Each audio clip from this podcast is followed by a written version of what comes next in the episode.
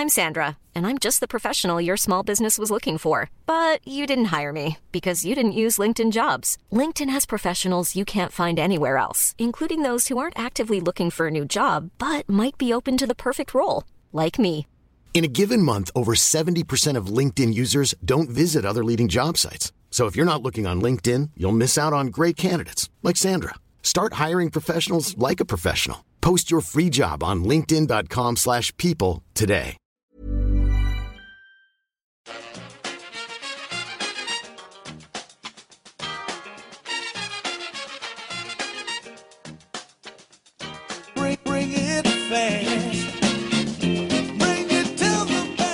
Hello and welcome back to the EPL Roundtable podcast. I am your host today, Jake Jackman, and you can get us on Twitter at EPL Roundtable or by email, eplroundtable at gmail.com. Hi everybody, uh, my name's Thomas Boff. I'm the editor of WolvesBlog.com and unsurprisingly I'm a supporter of Wolverhampton Wanderers. You can get me on uh, Twitter at WolvesBlog. Hi guys, I'm Jim. Uh, I'm the Leicester City representative for the EPL Roundtable. Uh, you can find me on Twitter at Jim Knight Tweets. Thanks so much for joining me, both of you. Uh, obviously, most of you can tell I am not Kevin DeVries, who is off this week, but I will do my Steve Bruce to his Rafa Benitez and try and get through this podcast as calmly and as smoothly as possible. Uh, getting into the topics for today, I think we're going to start with VAR, which is quite nice having both of you on, as obviously there was a VAR situation in the game between Wolves and Leicester earlier, with Wolves having a goal disallowed, uh, following on from the City game where there was a a few decisions that sort of got pulled away from that one as well, including the penalty that was having to be retaken, which I wasn't certain if that was coming into the Premier League. I think it might have been encroachment uh, rather than the keeper moving off his line, but it wasn't quite clear. Even now, it's not clear why they disallowed that one. Um, so I just wanted to get your guys' thoughts on it. Um, do you think that there have been any problems this weekend, um, or and do you think that it will be a positive for the season as a whole? Yeah, well I mean it's it's very tough because I mean I think what you were hoping in the opening weekend or the early decisions of VAR that would be really cut and dry stuff that was you know you can't dispute the fact like an obvious handball um, or, or something of that effect. But I mean in the the Wolves Leicester game today, the goal that was chalked off for Wolves was, you know, you you look at looking back at it on the replay and it's ruled out for a handball where it's it's maybe touched the top of someone's arm who's not even really looking at the ball and it, it's barely even touched his arm and it's so it, th- those things that you know the, the goal at face value is just it looks a perfectly good goal. Everyone celebrated the back at the centre circle and then suddenly there's news that it's going to be reviewed and as I say the replays aren't clear. It's so it, it's very it's very tough in that respect. But I mean, I'm speaking as a Wolves fan. So obviously, I felt the pain of celebrating that goal and then having it chalked off. You know, and it, it was by no means an obvious one. So that is that's quite tough to accept. And I think I'm quite surprised, as I said to you before we started recording, Jake, that my understanding with how the Premier League were going to play it was that they were going to gradually introduce, you know, they were going to take kind of a soft approach and really look at the clear errors and eliminating those and then go into, you know, more aggressive moments. They sort of honed their approach to it. But it just seems like in the Man City game, that encroachment was probably the right decision. I saw it back last night, but it was, it's a very minor issue. The penalty was saved. It didn't really make a huge difference. And then today I felt like it was more controversial to chalk off that goal than to award it, based even based on the replays. So, um, so yeah. So at, at present, I think it's been a rough ride, um, you know, for VAR in the opening weekend. But then obviously I am biased, and, it, and it's impacted my team's results. So perhaps I'm probably feeling it more acutely than than the general viewer. Yeah, I think the issue with the Wolves goal um, in terms of the VAR decision was one that it was what would be, I think, judged as a marginal decision in any other kind of season. Um, but the, it, coupled with the fact that it's a VAR decision, which I think most people weren't even expecting, um, together with the fact that the Premier League are now taking a very hardline stance on handballs. So I was just looking up today the um, the new uh, ruling, and they say any goal scored or created with the use of the hand or the arm will be disallowed in this Premier League season, even if it's accidental under the laws of the game. So uh, it, the, the issue, I think, is twofold. Um, fans are getting used to VAR, which in England obviously is a bit of an alien concept. Um, it's been in, introduced in several other European leagues um, and, you know, the latter stages of some cup competitions for a couple of seasons. But for English fans, kind of, especially match-going fans, it's a pretty terrible experience just to be sat in the stadium for one, two, three minutes at a time, not knowing what's being looked at. Um, and I know obviously some people are it's being reviewed, but it doesn't help as a match going fan uh, in terms of your experience if you just kind of sat there waiting for uh, John Moss in this case, who's 200 miles away or wherever he's stationed in some hold up TV tower to make a decision. Um, but yeah, I, think it's twofold. One is VAR and two is the completely new um, version of the handball rule because again, that is something that used to be judged on natural position of the arm, whether it was in an unnatural position, whether it was intentional or not. I think that's been in the rule before. So it, it's, it's, a double whammy really um, for Wolves fans, especially because it didn't look obvious at the time because it was kind of a, a point blank uh, thing. There was nothing Boly could have done to get his arm out of the way. He's kind of jumped for the same ball. Uh, that, that Dendoncker has when he's when he's hit it towards goal and it struck Boly come down, and then Dendoncker's just kind of rifled it into the net. So yeah, I think Wolves can feel aggrieved, um, but it won't be the last time we see a goal ruled out like that in the next couple of weeks because how many times do you see a bit of a goalmouth scramble where the ball's kind of ping, uh, ping-ponging around and you know it hits someone on the arm? Even accidentally that's going to be it's going to be a, uh, a really really difficult one um, for attacking teams to take because there's no intention there. You can't change the position of your hands, um, especially if you're jumping up for a ball. So I don't think it's the last time we'll hear this kind of issue. That's for sure. Mm. Yeah, I suppose my I suppose my only I might, I'm kind of okay with it on the basis that it is rolled out across the season. The only frustrating thing is I kind of just know in the back of my mind that there's going to be a goal of very similar nature and several goals across the season. They're just not going to give it. You know, that's the frustration for me. I think I know they're trying to eliminate the, you know, the discussion on handball, and I think that's right because you can't have this. Is it intentional? Is it not intentional? But the point is, they need to they need to make sure that in other games that you know those marginal handballs are, are, are punished in the same way. So, well, um, definitely, I think we need to look back on this in six weeks' time, and there need to have been several other decisions where it's gone exactly the same. Because if you are going to, I can completely, I completely agree with you in terms of the handball. Because how do you judge someone's intention, uh, whether it was an intentional handball or not? How do you judge um, someone's natural body position? Um, you know, we had the ridiculous um, Manchester United penalty decision given in the Champions League against uh, PSG yeah. um, in the in the knockouts last season, where you know, it was just a player jumping up and kind of turning his body away from the ball with his hands in the air and it hits him you know what's a natural position what's an unnatural position. So absolutely agree. Uh, and hopefully you know this is set a precedent now that any any handball involvement or perceived handball involvement leads to a goal being ruled out. Um, but if it doesn't and the referees start taking that into account you know making their own decisions based on uh, whether they their interpretation of the rule, it's going to you know cause mayhem because you can't operate like that. Yeah, I think one it is at this point it's it's very new, so it, we don't really have a precedent to, to judge it against in England, um, at least in the Premier League. So what Thomas is saying about the Wolves goal now, and, and he thinks that maybe there's going to be some that are given like that in say by the end of the season, if there's been a lot of goals and they've all been disallowed, we'll just look back at this and think that it was a straightforward decision. So it is very much an early precedent. Uh, I think my takeaway from the Manchester City game um, was that the offside call on Raheem Sterling for for the disallowed goal, although correct, I, I, think offside is one of those ones that is black and white. It is correct. It just seems the hyper correctness of it all kind of does take away a little bit from the game. But I, I, that's a complaint I've always had with it. And and if they're consistent with that, um, then, then that's absolutely fine.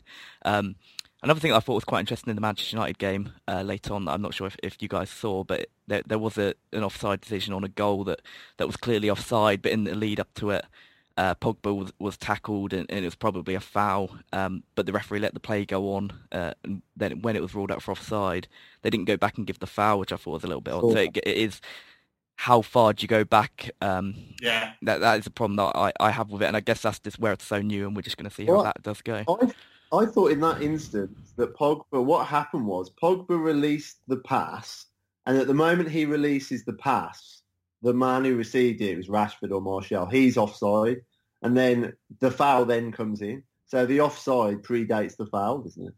The offside is actually awarded before the foul. Does that make sense? That's what I. That was my interpretation as I saw it. But then if you say, well, actually, he got fouled and then he was offside, I thought he was offside and then he was fouled. so, uh, uh, did, did, the, did the assistant not not raise his flag when it was clearly offside? I think that was the problem because they're told not to raise their flag, aren't they? And then they went and checked. So that that's where the problem with, with something like that lies. But you know, as long as they're consistent, it is just very new, um, and I'm sure that they, will get it all worked out. It's, but every decision that, that does go to it in the first few weeks is just going to be hyper analysed, and it, it is just. I think that the great thing about the Premier League, or at least from the opening weekend, from what I've seen, and they're not having the, the referees run over to the little the little box at the side, which Yeah. I think that that really took away from a lot of the decisions. It was quite annoying to watch. I'm glad that they didn't they didn't bring that into the Premier League. I think they just got to trust the people that are, that are making the decisions at VAR and try and get the stoppages uh, as small as possible.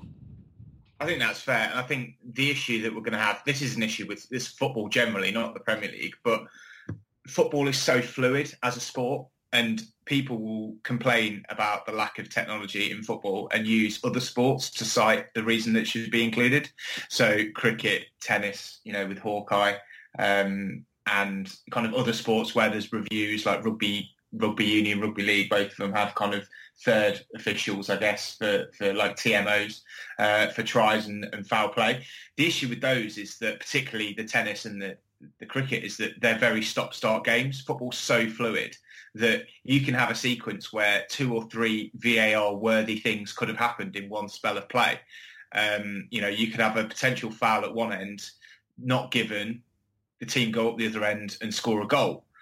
How, how it's so difficult to to kind of officiate that on the basis of that technology because there's no natural end point to the game and what you don't want to have to do is stop it and kill the move completely just to check it because if it's proved to not be penalty worthy um, or kind of decision worthy then you've just spoiled that next spell of play um, so it, it's not an easy thing to do and, and don't get me wrong I'm you know I do not envy the kind of officiating community trying to make this work um, and there'll always be people that insist it's not a good thing, and there'll always be people that vehemently defend it. Um, but the issue is that, you know, even in cricket, there's umpire's call. It's some kind of element of judgment in terms of the, the official makes the decision. And if it's an absolute shocker, which is beyond doubt, they overturn it. If it's not, it stays as it is. And you're allowed a rev- you know a number of reviews in a set period, whereas in football it's it's very very difficult seemingly to, to get to that because you know an offside that's a millimeter offside is off if offside is black and white you know that's gonna that seems to me like a prime candidate for some kind of middle ground where if you're five millimeters offside then you, you let it go because it's obviously not visible to the naked eye on first shout. But then if you're bringing technology in if you're a millimeter offside you're a millimeter offside. Um, yeah it's it's a difficult one for sure. Yeah, it will be interesting to see how that sort of works itself out over the next few weeks. I'm sure we'll all come accustomed to it, and, and decisions will just become more obvious, and hopefully it does help with, and, they do sort out and make sure that the game continues to flow. And I think they did quite a good job on that on the whole this weekend, from what I've seen. So that is a positive. But moving on to the next topic, obviously the Premier League has moved to a a structure where the transfer window closes before the start of the season, so that is now closed. Um, I'm reading that 1.4 billion or just over that was spent by Premier League clubs this summer. So obviously an eye-watering amount, and that that's spending that goes on doesn't seem to be going down anytime soon. Um, with clubs spending 100 million at, at will, that seemed to be a price, uh, or at least a transfer budget that Chelsea used to spend. You know, back when Abramovich took over, and that was a lot of money. Now, uh, Leicester can go and do it, Newcastle can do and do it, and you know any club can go and spend that sort of money. Um, I guess I just want to get your guys' thoughts on the value in the transfer market, which is very difficult to judge now, uh, and, and it is quite a, a broad term. But I just want to get your guys' thoughts on who you think got the best, you know, value transfer this summer. Um, well, I, I think, it, as you say, it's hard on game week one to basically say that team's had good value. But my interpretation of the the summer window was that Premier League teams were doing better at look trying to find value. It seemed like they weren't just pulling the trigger on every single transfer. So I think there were a lot of deals that looked like they were going to get there and then they didn't because perhaps it wasn't you know, it wasn't worth it and they backed away. I mean, Man United backed away supposedly from Dybala because didn't want to didn't want to come or, you know, he had ridiculous wage demands. Um, you know, so I, th- I think there was a couple of instances like that, which made me think that, yeah, they're, they're looking for players. And I know Wolves were linked with several players who they got very close to. There was Lemina at Southampton. Um, and there was a guy at AC Milan, Kessie, I think his name is a midfielder. We we could have potentially signed them, but then we, we didn't want to pay what the, the going rate was. We didn't want to. Lemina, I think Southampton wanted a, a full on transfer, and Wolves only wanted a loan with a view to a transfer. So I think a lot of teams are doing sound uh, business. The Premier League, I don't think is, is, is quite the laughing stock it was maybe a, a season ago, two seasons ago, when you know we were just throwing money at everything. Um, I get the sense now that even the, the big teams in the league are probably a bit more desperate and they're throwing more money at it than, than Premier League teams. So, so I think I think the, the, the quest for value has improved. I think that's something Premier League teams are becoming more aware of. Um, as as a guess on who's probably done the best business, I mean, I, I just look at Man City and the way that they cherry pick one or two players to improve an already very good squad. They've just, I mean, they've got every conceivable advantage already, of course, but I just think they've made a, an already formidable squad even better. And those two signings of Rodri and Cancelo, they will they will take them on another level once they're integrated into their team. So, unfortunately, I, would probably have to say that the strong have got stronger in that sense. So, I'd probably give it to Man City. Yeah, I think City, as much as they do spend a eye-watering amount of money in total. Um, they never seem to be um, overpaying for one particular player. Um, so they're kind of polar opposite, I think, to United in the sense that you look at some of United's business and people raise their eyebrows over 80 million for Harry Maguire, 50 million for Aaron Wan-Bissaka after what is an essentially one kind of good season and two good seasons for Maguire um, at Premier League level. But City always seem to go out and find a player that, and the, the thing is, I think with City that that Maguire incident is probably the perfect example. They didn't want to pay 80 million, and they just flat out refused to get involved in a bidding war. Um, by the sounds of it, and it was basically down to Ed Woodward and Leicester City to negotiate their way to a price. It sounds like City were quoted the same money as United and said, "No, that's too rich for our blood. We have other priorities. We'll just go off and do our own thing." Um, and look elsewhere. And to be fair, Leicester did something very similar in the sense that I think once we'd sold Harry Maguire with a, a, couple of days left in the window, or, kind of four or five days, I think it was, uh, by the time it actually went through, um, we were quoted some ridiculous figures for the likes of Lewis Dunk, Nathan Ake, James Tarkowski. You know, what's the point in selling Harry Maguire if you're going to go and drop 50 or 60 million on a replacement? Um, and I think we just said, right, that's it. We're not going to we're not to buy another centre back. We're just going to have to do with what we've got. You know, reassess in January, um, which hopefully that is a sign that people are starting to be a little bit smarter. But then clubs have 100 million just to burn through, I guess, when you're in the Premier League. So it's kind of of little consequence while you're still in the top flight because that money is going to keep flowing in. The problem comes when you get relegated and you try and play all those players' um, wages and whatever else they've got going on in terms of you know hyped up contracts with all these uh, bonuses and stuff on top. Um, my one suggestion for kind of best value in the transfer window, and this is a bit of a cheat code because we've already seen him um, for six months, but Youri Tielemans at, at, Leicester for 40 million, although it's quite a big fee in isolation, um, he is a bargain at 40 million. I'm absolutely amazed that no one better than us, with all due respect to Leicester, came in and bought him on the back of what he did at the end of last season uh, when he was on loan. And, you know, Monaco clearly didn't want him. God knows why, because he's one of their better midfielders. But obviously, I think that ship had sailed by the time he'd left on loan, um, so he wasn't going to change his mind um, coming back. And I was absolutely amazed that we got that deal done purely because I thought he would be the perfect player for the likes of Manchester United, who'd lost Ander Herrera.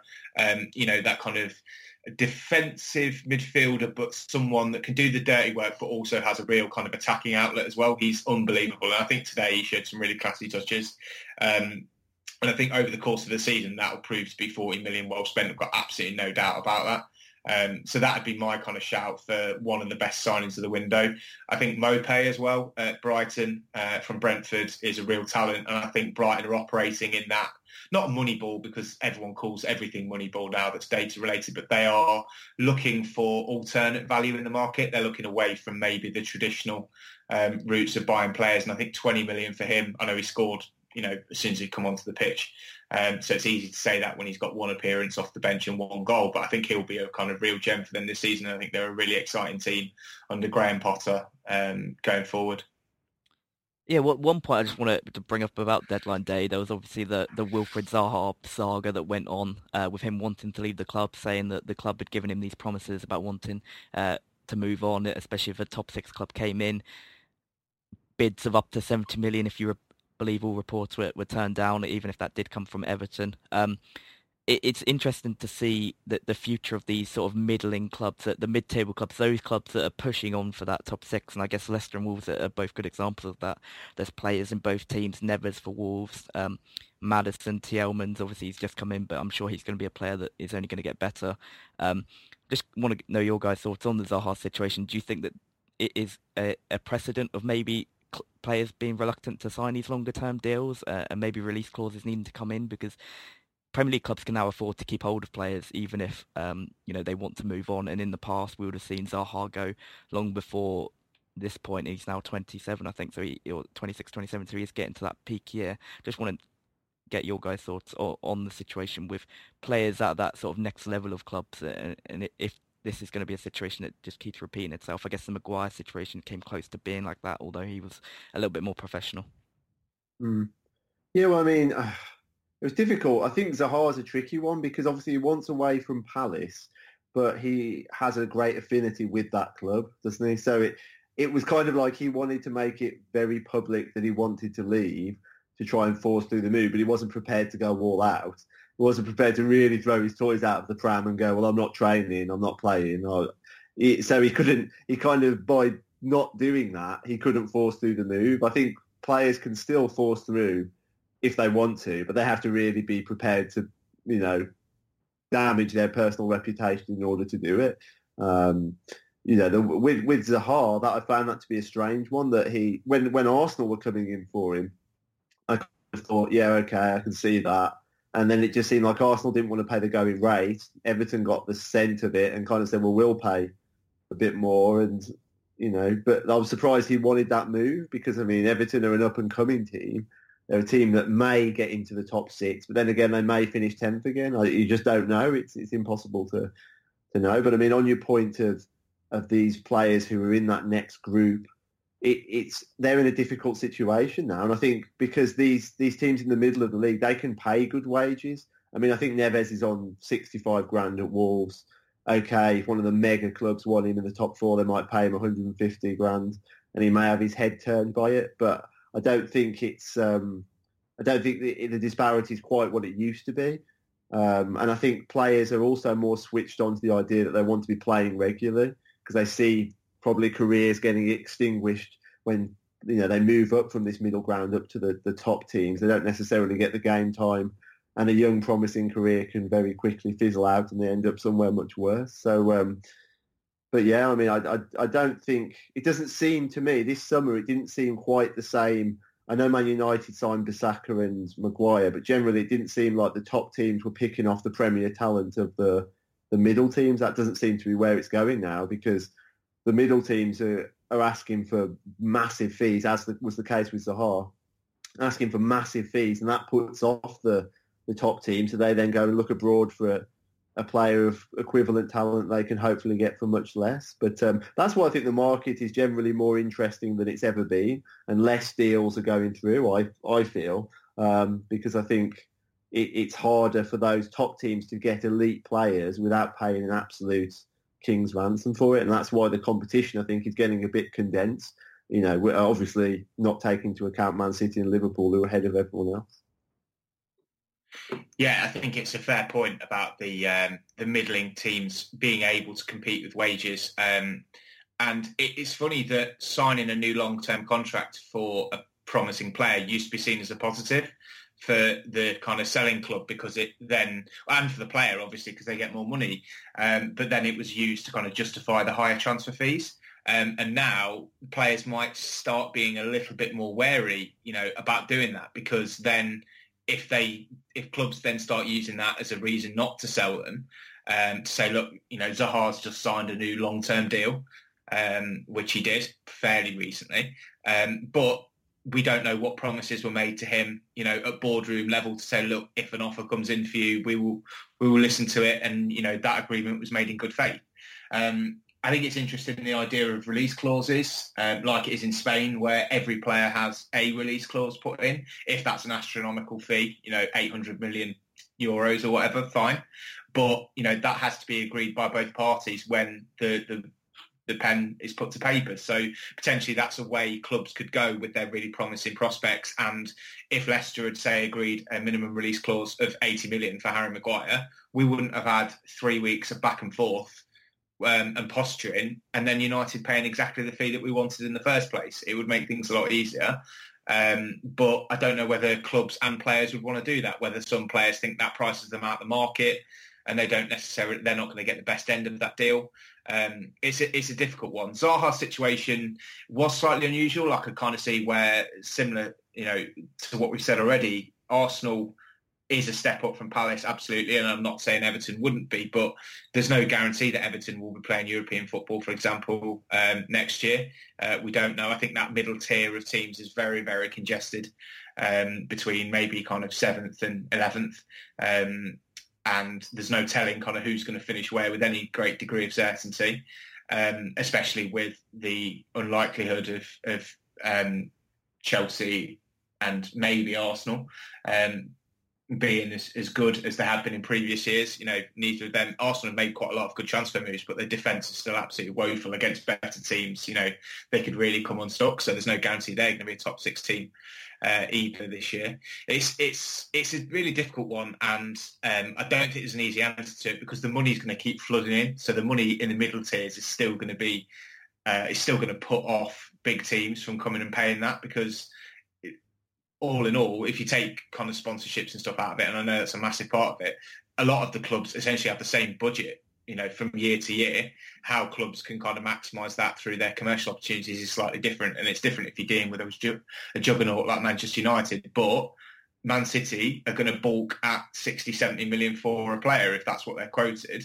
Um, so yeah, it's I think it's going to make the market really, really interesting because the likes of Zaha could end up staying at Palace a lot longer because of the fact that, that you know nobody else is able to to buy them out essentially.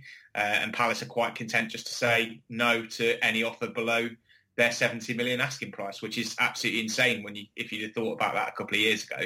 But it just shows the effect of that kind of Premier League TV money, uh, which makes everybody, you know, you're automatically probably one of the top 30 clubs in Europe as soon as you get promoted, regardless of where you finish, uh, which is ridiculous, really, when you think about it like that.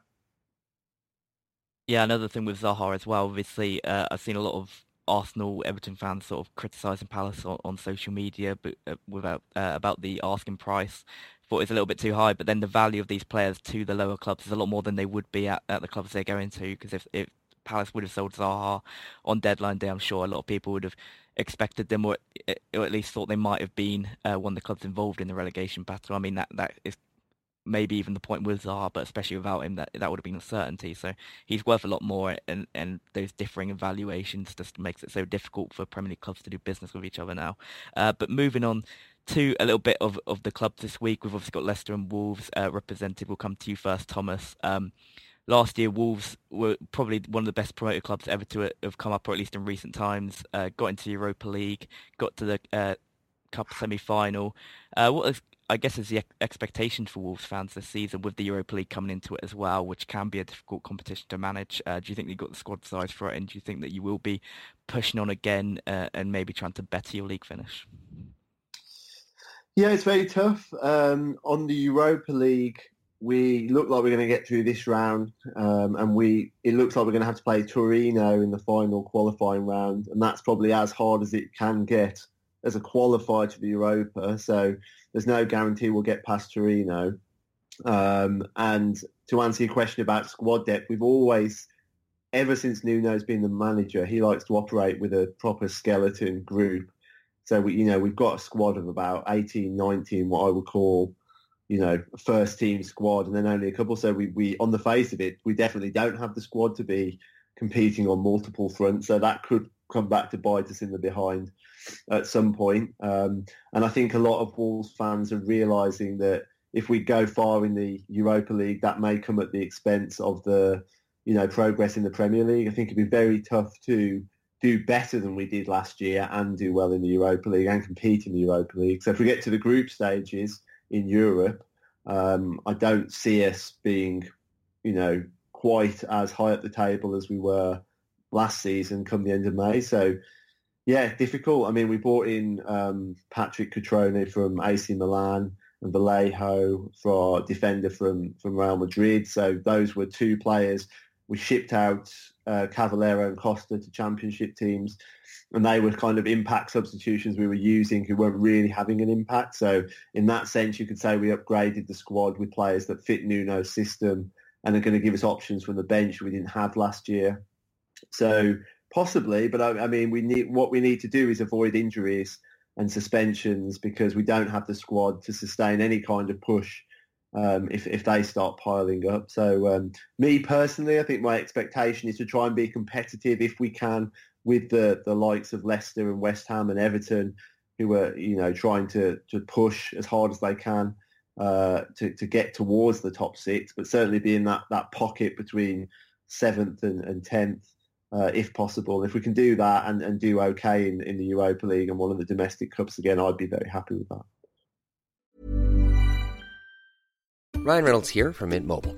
With the price of just about everything going up during inflation, we thought we'd bring our prices down. So to help us, we brought in a reverse auctioneer, which is apparently a thing. Mint Mobile unlimited premium wireless. Ready to get 30, 30, bit to get 30, bit to get 20, 20, 20, bit to get 20, 20, bit to get 15, 15, 15, 15 just 15 bucks a month. So, Give it a try at mintmobile.com slash switch. $45 up front for 3 months plus taxes and fees. Promo rate for new customers for limited time. Unlimited more than 40 gigabytes per month slows. Full terms at mintmobile.com.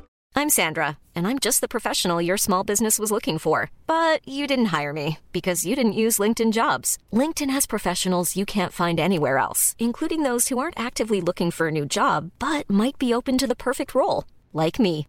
In a given month, over 70% of LinkedIn users don't visit other leading job sites. So if you're not looking on LinkedIn, you'll miss out on great candidates like Sandra. Start hiring professionals like a professional. Post your free job on linkedin.com/people today.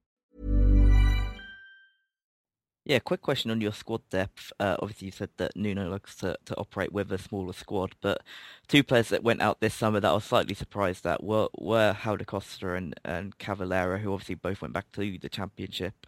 Uh, I know you don't really play with wingers too much in the Premier League, but were you surprised to see those two go?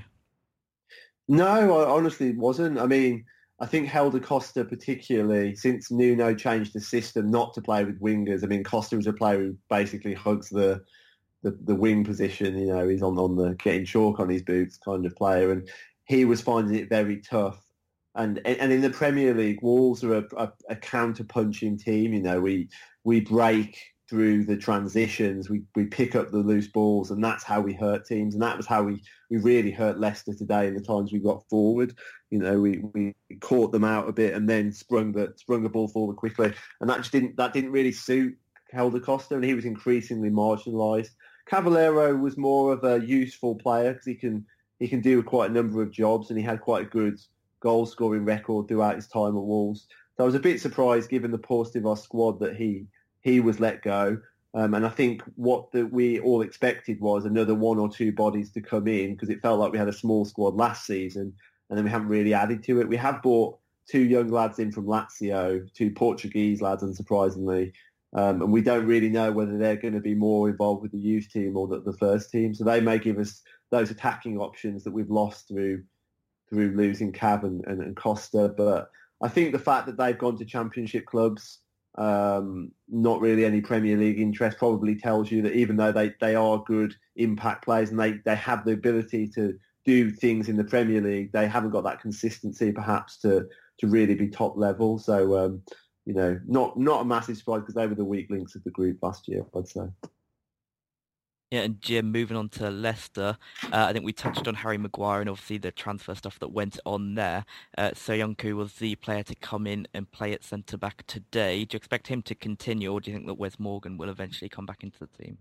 Yeah, I think it'll be Söyüncü primarily. Um, I think Morgan is essentially our maybe fourth choice centre back now um, behind Johnny Evans, Söyüncü, and even Filip Benkovic as well, who hasn't really had that good of a pre-season um, by all accounts, and he's very much behind Söyüncü in the pecking order. But he was at Celtic last year uh, on loan, and obviously that's where Brendan Rodgers came from. So the two know each other relatively well um, already, um, and I think he's still more of a prospect um, long term, obviously, than, than, Morgan is. And I think the reason that Morgan signed his new deal is as much to get into the coaching side as it is for the playing side. So I think we'll see him fill in where necessary, but I think his appearances might be limited to cups and you know that busy Christmas period. Maybe if you've got four games in ten days and you're carrying an injury. Um, he could definitely still do a job as we've seen at the back end of last season, but um, he's he, he's not someone you want to be relying on on a regular basis. Um, again, I think we were kind of surprised a little bit that we didn't bring in a centre back replacement for Maguire, uh, but maybe this is where the master plan of buying Söyüncü and Benkovic a couple of years ago comes into effect. That were Maguire ever to move on, we still feel like we've got enough cover at that position, uh, and that's all well and good until you get an injury or a suspension, um, and then your true squad depth is very much tested. You know everything's okay and dandy on on week one. Um, if if we're talking again in week 18, 19, um, things might be a little different, and we might have hoped that we'd have expanded that position a little bit more and added. But yeah, um, all credit to, to Rodgers for for not bowing to those kind of um, transfer requests, I guess, and well, the transfer pricing that we were quoted because it sounds like there were some of them were ridiculous. But um, yeah, I think Söyüncü has, has made that position his own, especially today. He he was absolutely brilliant. Um, he was probably our man of the match. Uh, not that he had a huge amount of competition from the Leicester side of things, because uh, we were generally pretty poor. Um, but he, he looked really strong and really confident. He, he lacked a little bit of confidence, I think, last year when we saw him. Um, he, he, had a run of a few games and he just kind of seemed a little bit nervous. But today was kind of confident, straightforward performance, kind of no nonsense uh, tackles and interceptions and, and trying to get up to win headers. So hopefully he can carry on. And he's got Johnny Evans alongside him, who's obviously, you know, a super experienced, still a really classy player um, and a cool head. So hopefully he'll learn a lot from Evans because, you know, he's been around the block long enough now to, to teach Söyüncü hopefully everything he needs to know uh, about Premier League football. But yeah, it's an exciting kind of budding partnership, I guess. Um, and we'll just have to hope that he kind of carries on that level of confident performance. You know, Wolves is a good litmus test. Um, there will be tougher games, but be plenty of more straightforward games than, than Wolves at home, um, especially, you know, with the way they play um, and dealing with the likes of Jimenez through the middle.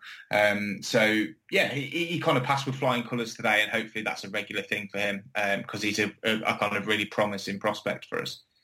Yeah, especially with the prices that you were quoted for some of these players, uh, it, it, I guess this might be a future thing for Premier League clubs to promote um, these y- younger players that they've brought in uh, a little bit of time uh, before. I know a lot of clubs do bring in these these uh, kind of players to, to develop, so this might be something we see going forward. And if it doesn't work out, clubs will probably be a little bit more forgetful about that 80 million uh, budget, be more reasonable about prices in January or next summer. So I guess it's a, a calculated gamble, but it, it, seems to like it's paying off right now. Uh, a player that did come in this summer, uh, obviously a player I know well, Ayoze Perez played today.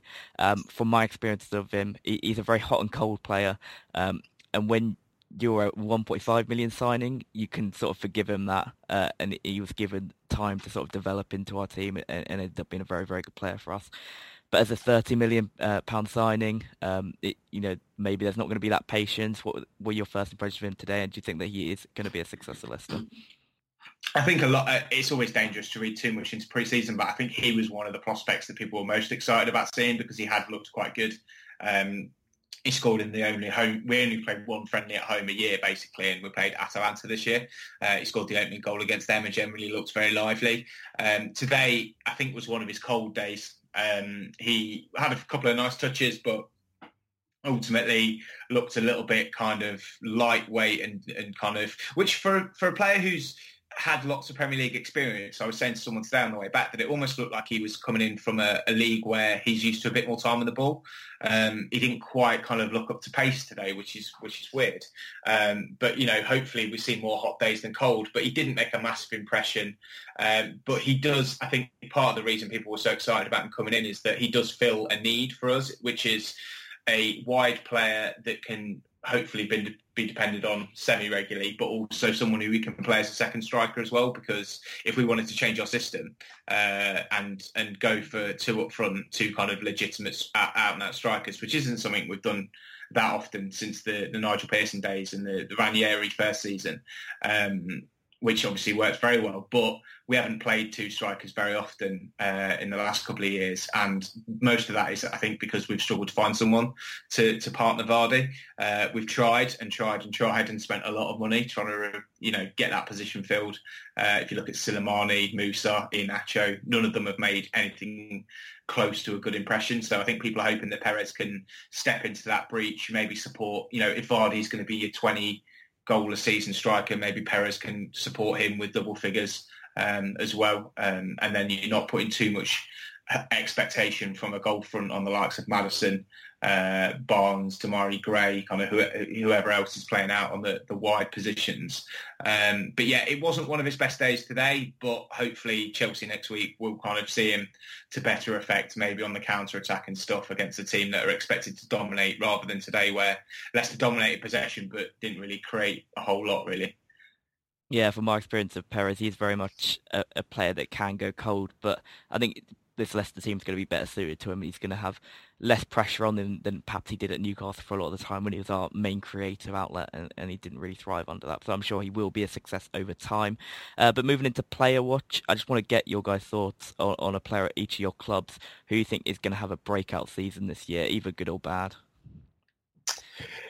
Um, who am I going to pick? Uh, breakout season. I'm going to say I don't know if it's I don't know if it's fair to say it's a breakout season, but I'm going to go for Jota for Wolves because I think what happened with him last season, he had a terrible first half of the season, and then he was very good over the second half of the season, and to the point where coming down the last ten games or so, he, he looked unplayable. He just just burned through teams. He saw off Arsenal and Man United pretty much single-handedly a couple of times. A phenomenal player.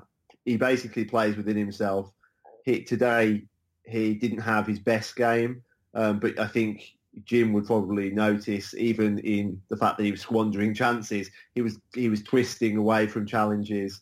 He was he was opening up space. We ask a lot of of, of Jimenez and Jota because we're pre- we're predominantly a defensive team that keep a very strong shape and then try to break quickly, and we kind of ask them to pull rabbits out of the hat a lot of the time, um, getting the ball up to them quickly, and they're very good at engineering opportunities and both Jimenez and Jota have, have done that brilliantly. Uh, but I think Jota is going to put together, hopefully, if he stays injury-free, a, a, wonderful season. He's going to have a lot of goals and a lot of assists, and I think he's going to be seen as, you know, one of the best performers in the Premier League if if he's able to re- reproduce what he did second half of last season over a 38 game campaign. So, um, so yeah, so uh, I'm going to say from our small squad, I'm going to say Diogo Jota. Uh, for Leicester, I think it will probably, it's difficult because we haven't really brought in too many kind of new faces and we've already talked quite extensively about Söyüncü, so I won't choose him uh, just to, to avoid raking over old ground. But I think Hamza Choudhury could be one that maybe makes a bit more of a breakthrough. I'm not expecting him to be a first team regular kind of every uh, every game, but the way that we set up today in a kind of 4-3-3 slash 4-5-1 uh, formation, I think helped show him to relatively good effect because Tielemans was able to take the creative outlet in the centre of the park. Um, we had Maddison and Perez start out wide, and then that meant that Wilfred Ndidi and Hamza Choudhury could really do the defensive kind of heavy lifting. Uh, and Choudhury is a prospect that's kind of been around the team for a year or so. Uh, and he got a little bit of exposure last year, but I'm hoping he really takes a step forward this year because our academy, you know, we've managed to produce a couple of really kind of nice prospects. Uh, in the last few years, got Harvey Barnes, who's a, a, semi-regular in the team now, and Ben Chilwell, obviously, who's who's locked down left back as his spot. Um, Choudhury is a really combative midfielder.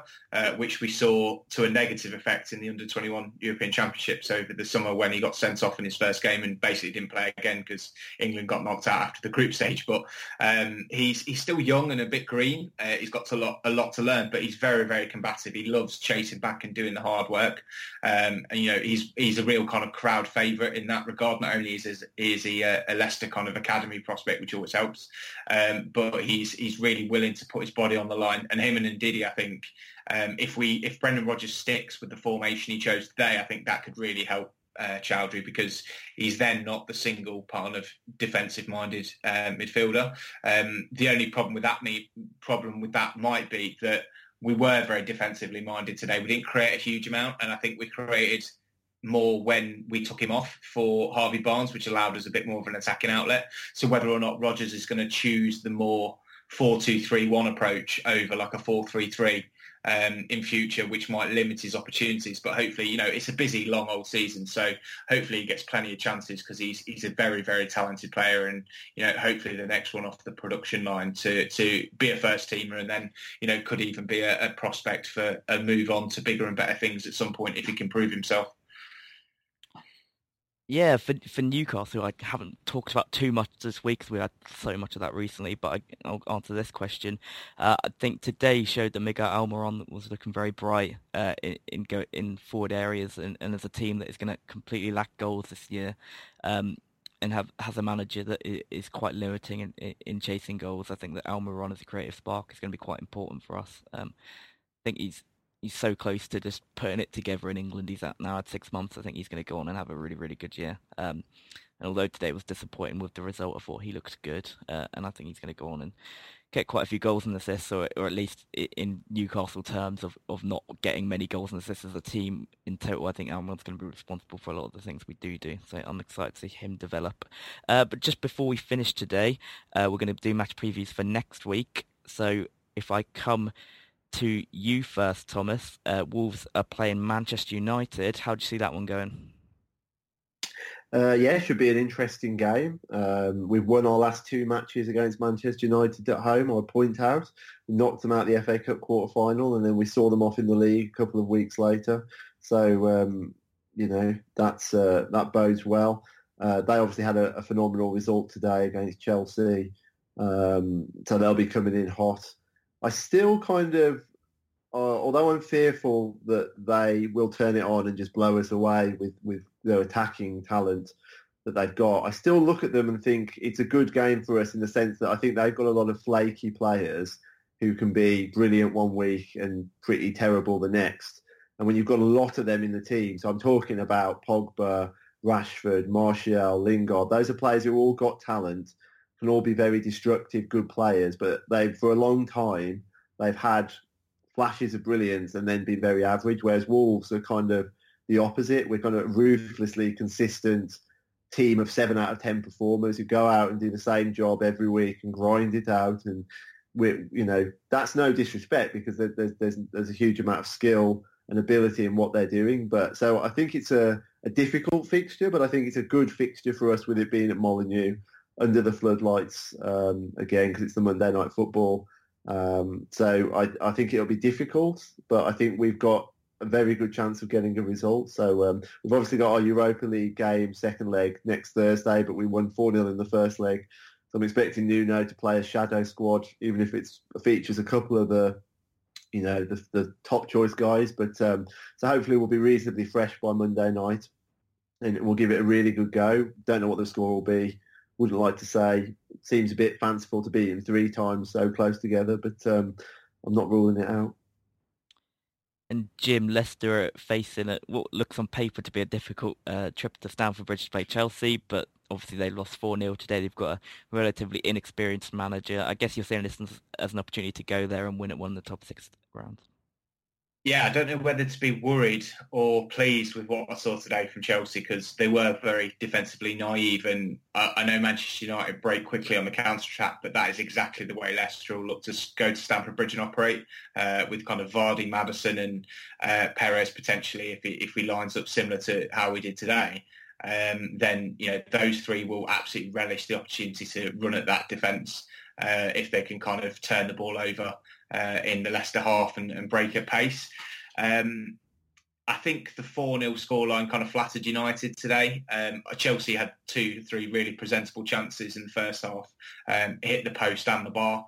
Um, Emerson managed to hit the post and the bar in one go, um, and uh, Tommy uh, Tammy Abraham could have e- easily like, opened the scoring before United got their opener. So I think it's it's it, you don't want to read too much into that um, and kind of say, oh look, they got beat four 0 last week, they'll be absolutely fine. Uh, they do have a midweek game. They've got the Super Cup uh, in Istanbul, I think it is, in Turkey, um, as the winners of the Europa League. So I'm hoping that there'll be some kind of uh, kind of travel hangover from that. It's a Wednesday night to a Sunday afternoon um, turnaround. So not not the the most harsh kind of uh, short turnaround, but it's not it's not easy for them um, and especially with a youthful squad that have not really been able to strengthen because of the transfer ban. So I'm optimistic going into it. I think what we, I think what Brendan Rodgers will want more than anything is just to show our attacking intent a bit more, uh, because as Thomas will attest to today, we didn't show a lot of teeth. To be honest, uh, I think we had one shot in 80 I think it was 81 minutes in was our only shot on target. Um, so it didn't really work Patricio at all. So I think I'd be keen to drill that into the players and maybe, you know, approach the game a bit more pragmatically when we're not expected to dominate possession and go back to the, the kind of Leicester glory days approach of sitting deep, breaking on the counter attack and hoping that we can kind of get in behind Chelsea that way. Um, I think we'll take something from it and wouldn't be surprised if we if we got a draw. Obviously, I don't want to predict a win because we are going to be underdogs, but I think, uh, yeah, I think we could definitely take something from it. Absolutely. And Newcastle, we face Norwich away, which looks like a very difficult fixture, judged on uh, what I saw on Friday night. I thought they were excellent at Liverpool, went there with a real attacking intent, uh, got quite a few shots away, and, and I, I think the 4-1 scoreline was was a little bit harsh on them. And I think that going into a game at Carrow Road uh, against a team that is fancied for relegation is probably one they're looking forward to. It seems that Newcastle always get drawn against a big, big six team at home to start off with, and then a newly promoted club away, which is a horrible fixture. First game in the Premier League. Uh, it's obviously going to be buzzing there after promotion. They've still got that confidence in, in their style. Um, the players look like they're really up for it. Um, it's probably a game you'd rather have around the Christmas time, but we've got it first up, and I think it's going to be difficult. Um, thought we played okay today. Um, a little bit naive in the second half. I thought I've never seen a Premier League manager make a substitution and then that player to go to the wrong position and stay there for two minutes before it gets sorted out, which results in a goal. I think that's just ridiculous to be happening in the Premier League. That did happen at Newcastle today. Um, so hopefully the communication gets a little bit better, but uh, it's going to be tough. I think that a one-all draw maybe is probably the best we can hope for, which just shows all the faith I have in Newcastle at the moment. But with that, we are out of time. But so thanks so much for joining me today, guys. I just want to tell people where they can reach you. Now would be a good time. Yes, guys. Yeah, if you want to catch up with anything to do with Wolves, you can uh, check on the uh, the website itself, which is wolvesblog.com. We'll have some lively discussion going on in the comment section of the uh, articles posted on there. And then there's facebook.com forward slash wolvesblog if you're a Facebook person, or on Twitter at wolvesblog. Thanks for listening, guys. Uh, I've been Jim. You can find me on Twitter at Jim988. I'm a football writer in my day job uh, kind of pursuing a few new projects at the moment after leaving uh, zone and Goal um, in the last couple of weeks. So I'll hopefully have a bit more information about where you can find my stuff uh, the next time I'm on the pod. And I have been hosting today and get me on Twitter at JJackman with two ends. Uh, I do the championship show as well, so check that one out. But just thanks so much for listening today, guys, and we hope you join us again soon.